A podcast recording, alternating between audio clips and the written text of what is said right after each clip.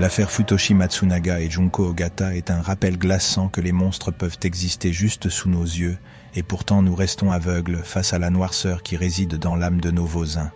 Plongeons un court instant dans l'histoire de ce couple de tueurs en série dont on n'a jamais ou rarement entendu parler Futoshi Matsunaga, était toujours considéré comme un mauvais garçon, le genre qui a causé beaucoup de problèmes dans sa jeunesse.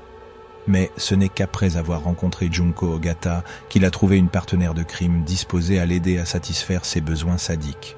Pour le meilleur et pour le pire, Junko, en revanche, était connue comme une fille polie et amicale, et sa famille ne soupçonnait jamais qu'elle pourrait être capable de telles atrocités. Comme quoi l'habit ne fait pas le moine. En utilisant son talent de manipulateur, Futoshi a réussi à transformer Junko en une complice docile. Ensemble, ils trouvèrent des personnes vulnérables et les abusaient émotionnellement et physiquement. La liste de leurs victimes comprenait six membres de la propre famille de Junko, que Futoshi avait forcé à vivre avec lui après les avoir brisés mentalement. Il utilisait des chocs électriques, la privation de sommeil, la dévalorisation, la violence, la privation de nourriture et l'abus sexuel pour contrôler ses victimes. Un charmant personnage en quelque sorte. Mais ce qui est peut-être le plus troublant dans cette affaire, c'est que Futoshi n'a jamais tué physiquement aucune de ses victimes. Il était le cerveau derrière les meurtres, mais il forçait ses victimes à commettre les actes réels, y compris tuer leurs propres membres de leur famille. De cette façon, il est devenu connu comme le tueur en série qui n'a jamais réellement tué personne. Les détails de cette affaire sont vraiment horribles et soulèvent des questions sur la façon dont de tels monstres peuvent exister sous nos yeux sans que nous n'y fassions attention. Comment une fille polie et amicale comme Junko a-t-elle pu devenir une complice volontaire pour un tueur sadique comme Futoshi? Comment la famille et les amis de Futoshi n'ont-ils pas vu les signes d'avertissement de ces tendances violentes et sadiques?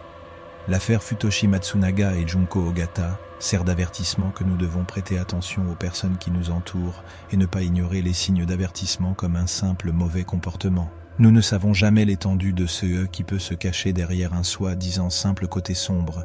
Sans doute un esprit bien plus pervers que prévu attendant de libérer ses désirs tordus sur des victimes innocentes. On n'est jamais certain de la bonté de son voisin, c'est bien cela le souci.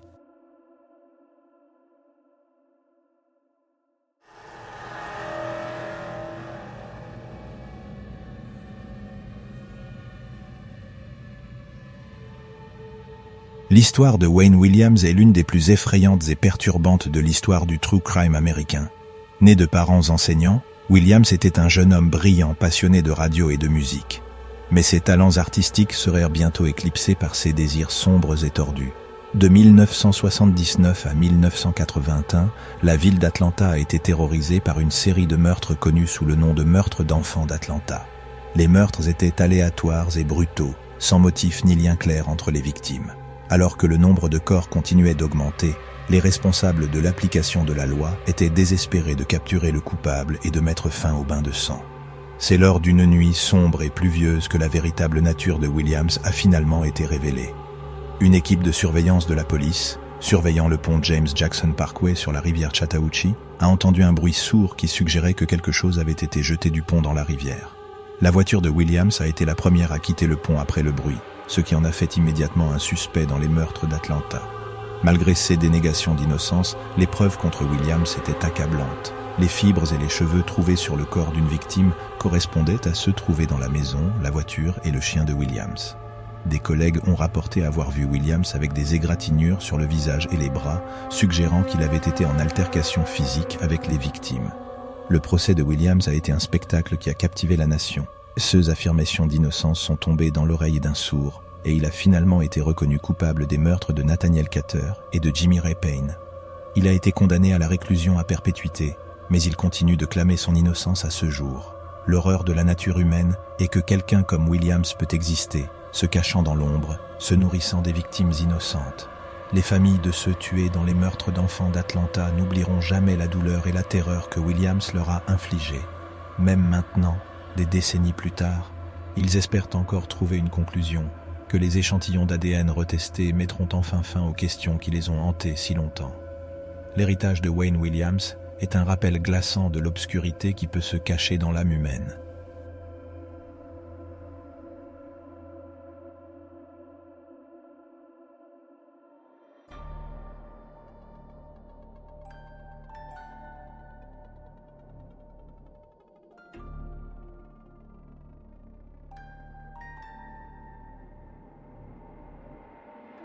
De sombres années ont marqué l'histoire de New York, cette ville cosmopolite et trépidante.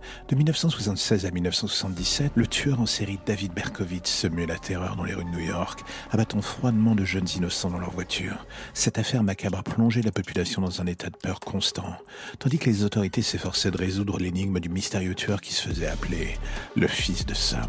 L'histoire de David Berkowitz est à la fois glauque et intrigante. Au départ, il prétendait que c'était Sam, le chien de son voisin possédé par Satan, qui le poussait à commettre ces meurtres. Les journaux de l'époque se sont emparés de cette version supernaturelle, contribuant ainsi à bâtir la légende du fils de Sam. Cependant, les investigations ont révélé que tout cela n'était qu'un canular.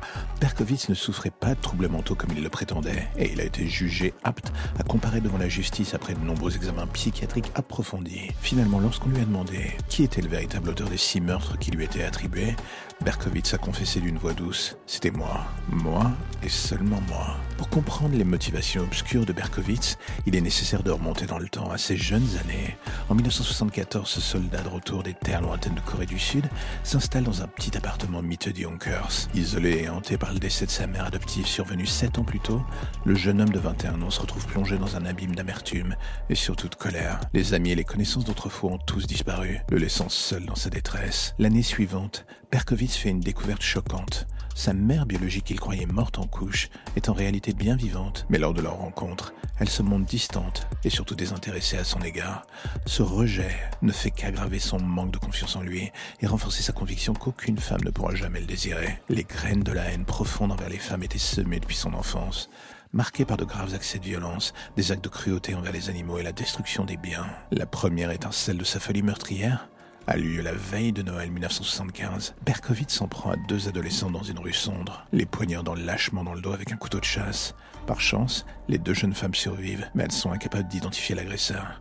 Cet acte violent marque le début d'une série de meurtres qui plonge New York dans une atmosphère d'angoisse absolument permanente. Le 29 juillet 1976, dans le quartier du Bronx, Berkowitz s'approche d'une voiture stationnée, armée d'un puissant revolver. Jeudi Valenti et Donna Lorea, les occupants du véhicule, sont pris pour cible des coups de feu retentissent, tuant Lorea sur le coup et blessant gravement Valenti. Le tueur quitte rapidement les lieux, ignorant que son nom allait bientôt hanter les rues de la ville. La terreur instaurée par David Berkowitz va durer plus d'un an. De juillet 76 à juillet 1977, il choisit principalement des jeunes couples stationnés dans leur voiture la nuit comme cible de ses pulsions meurtrières. Huit personnes sont gravement blessées, tandis que six autres perdent la vie de manière tragique. Les médias locaux et la police sont constamment sur les dents, cherchant désespérément à mettre fin à cette vague de violence absolument insensée. Pendant cette période, Berkowitz développe une obsession maladive pour le courrier.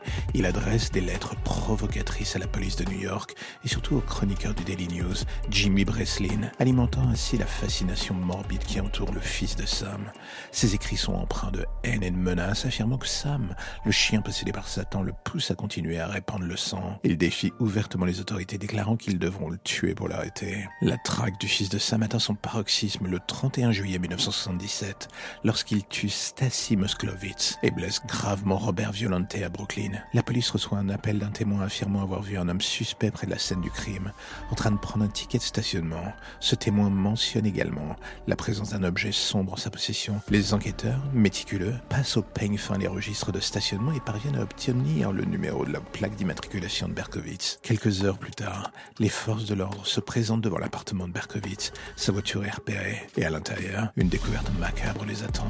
Un fusil, un sac rempli de munitions, des cartes de la ville marquées des lieux du crime, ainsi qu'une nouvelle lettre destinée aux autorités par surprise alors qu'il s'apprête à monter dans son véhicule, Berkowitz finit par se rendre sans opposer de violence. Le moment tant attendu de sa capture est enfin arrivé. Tenu en joue par le détective Falotico, Berkowitz est interrogé sur son identité réelle.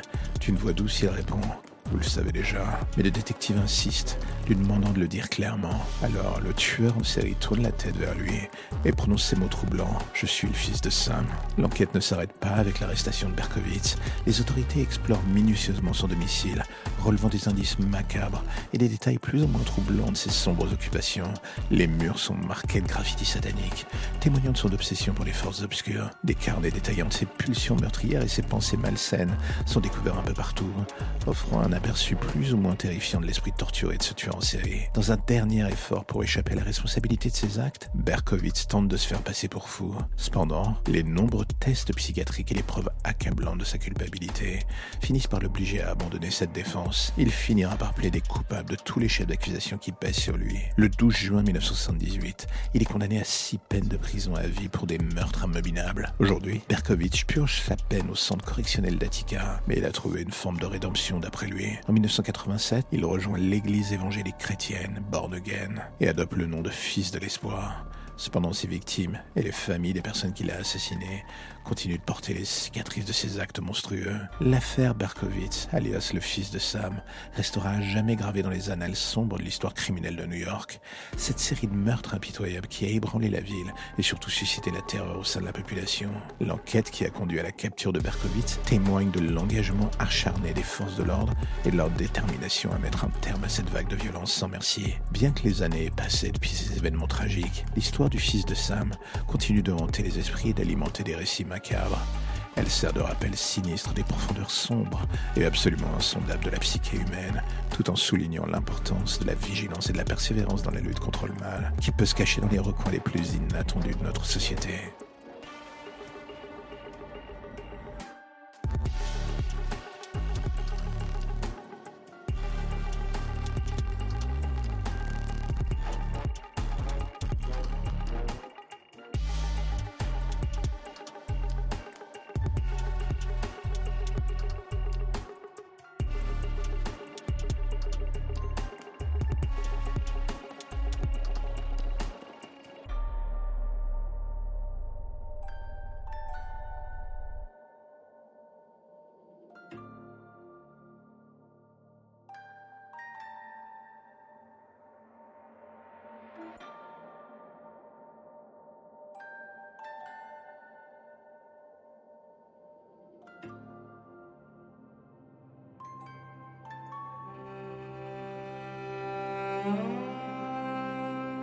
Imaginez un court instant la scène. Nous sommes en février 1957 dans les bois sombres de Philadelphie, lorsqu'un étudiant tombe sur un spectacle qui lui entra pour le reste de ses jours. Les restes d'un jeune garçon gisant dans un piteux état devant lui, battu au-delà de toute reconnaissance et inhumé dans une sorte de berceau macabre.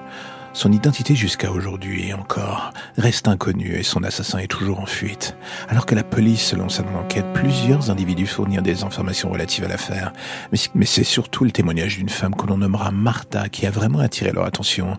Selon Martha, sa mère, une femme violente impossible, avait acheté le garçon dans des cercles peu vertueux et l'avait soumis à des abus physiques et sexuels dans leur maison. Et ce qui distinguait vraiment le témoignage de Martha de la faune des mensonges qui pullulent dans ses enquêtes, c'était sa connaissance de détails qui jusque-là n'avaient pas encore été rendus du public, Martha a affirmé que peu de temps avant que le garçon ne soit battu à mort, il avait mangé des fèves au un détail qui a été ensuite corroboré par le rapport d'autopsie. Elle a également révélé que le garçon avait été baigné avant sa mort, une découverte qui correspondait au rapport du coroner sur les doigts imprégnés d'eau. Cependant, malgré la validité apparente des affirmations de Martha, ses longs antécédents de maladie mentale jetèrent comme bien souvent un doute sur sa crédibilité en tant que témoin. Et c'est une fois de plus à cause de cela que l'affaire est restée non résolue.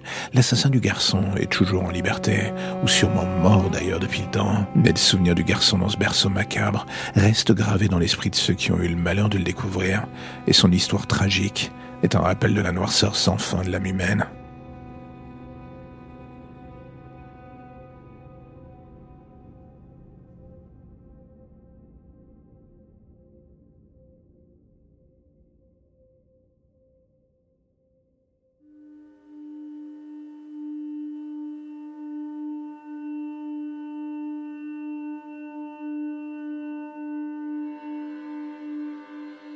Dans les années sombres de la Seconde Guerre mondiale, un homme diabolique profite du chaos pour commettre des atrocités inimaginables. Son nom, Marcel Petiot, un médecin français respecté qui dissimule derrière son apparence respectable une âme monstrueuse et un désir insatiable de tuer. Né en 1897, Marcel Petiot grandit en Bourgogne et devient médecin en 1921. Il s'installe à Villeneuve-sur-Yonne où il se fait rapidement une réputation de médecin complètement dévoué. Mais derrière cette façade se cache un homme manipulateur et surtout un psychopathe qui commet ses premiers meurtres en toute impunité. Avec le début de la guerre, Petiot déménage à Paris et ouvre un cabinet médical. Il se fait connaître sous le pseudonyme de Docteur Eugène et prétend pouvoir aider les juifs et les résistants à fuir la France occupée.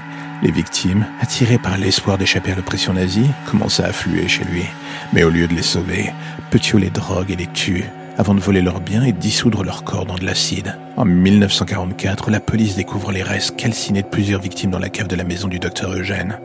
L'horreur est à son comble lorsque les enquêteurs réalisent que Petiot a tué au moins 27 personnes, bien que le nombre réel de ses victimes puisse être encore beaucoup plus élevé que cela. Arrêté et emprisonné, Petiot est jugé pour ses crimes en 1946.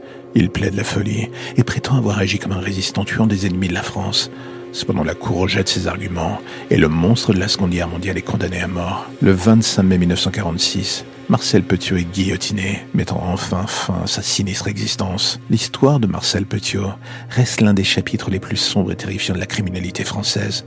Ce tueur en série qui a exploité la souffrance et le désespoir engendrés par la guerre, tout cela pour assouvir ses pulsions meurtrières ont encore aujourd'hui les mémoires et rappellent la monstruosité dont l'être humain peut être capable. Guy Georges, c'est un nom qui continue de hanter les mémoires des Français. Ce tueur en série surnommé le tueur de l'Est parisien a semé la mort et la terreur dans les années 90. Nous allons essayer de retracer le parcours sanglant de ce criminel et les efforts déployés par les autorités pour mettre fin à ses agissements. Guy Georges est né en 1962 à Vitry-le-François, dans la Marne, d'une mère française et d'un père américain, soldat de la base militaire de Chaumont. Abandonné à la naissance, il a grandi dans des foyers et a surtout connu une adolescence difficile marqué par des actes de violence et beaucoup de délits. Les premiers crimes de Guy Georges remontent au début des années 90. Entre 91 et 97, il a violé et tué sept femmes âgées de 19 à 27 ans dans l'Est parisien. Les victimes étaient souvent agressées chez elles, puis étranglées ou poignardées à plusieurs reprises. L'enquête policière fut longue et surtout très laborieuse. Une cellule des grands profilers fut mise en place, regroupant des enquêteurs spécialisés, des criminologues et des psychiatres surtout. Ensemble, ils ont cherché à établir le profil psychologique du tueur et à tenter d'anticiper ses prochains mouvements.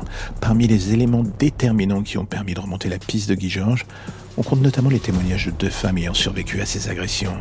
Grâce à ces informations cruciales, les enquêteurs ont pu établir un portrait robot du tueur et émettre des hypothèses sur ses motivations et encore sur sa personnalité surtout. En 1998, l'affaire a connu un tournant décisif avec la mise en place du fichier national automatisé des empreintes génétiques, le FNAG. Cette nouvelle technologie a permis d'identifier Guy Georges comme le responsable des crimes commis dans l'Est parisien. Le 26 mars 1998, Guy Georges fut arrêté dans le 18e arrondissement, Paris. Il a été condamné à la réclusion criminelle à perpétuité en avril 2001, assorti d'une peine de sûreté de 22 ans. Le parcours sanglant de Guy Georges est un exemple marquant de l'évolution des techniques d'investigation et de la coopération entre les différents acteurs du monde judiciaire. Cette affaire a également mis en lumière l'importance de la médiatisation et encore plus de la mobilisation de la société civile pour soutenir les familles des victimes et prévenir ces nouveaux crimes. En fin de compte, l'histoire de Guy Georges demeure un sombre rappel de la capacité humaine à commettre des actes de violence inouïs, alors que l'ombre de ce tueur en série plane toujours sur la capitale française, ou du moins dans les esprits, notre société continue d'interroger les leçons tirées sur cette affaire tragique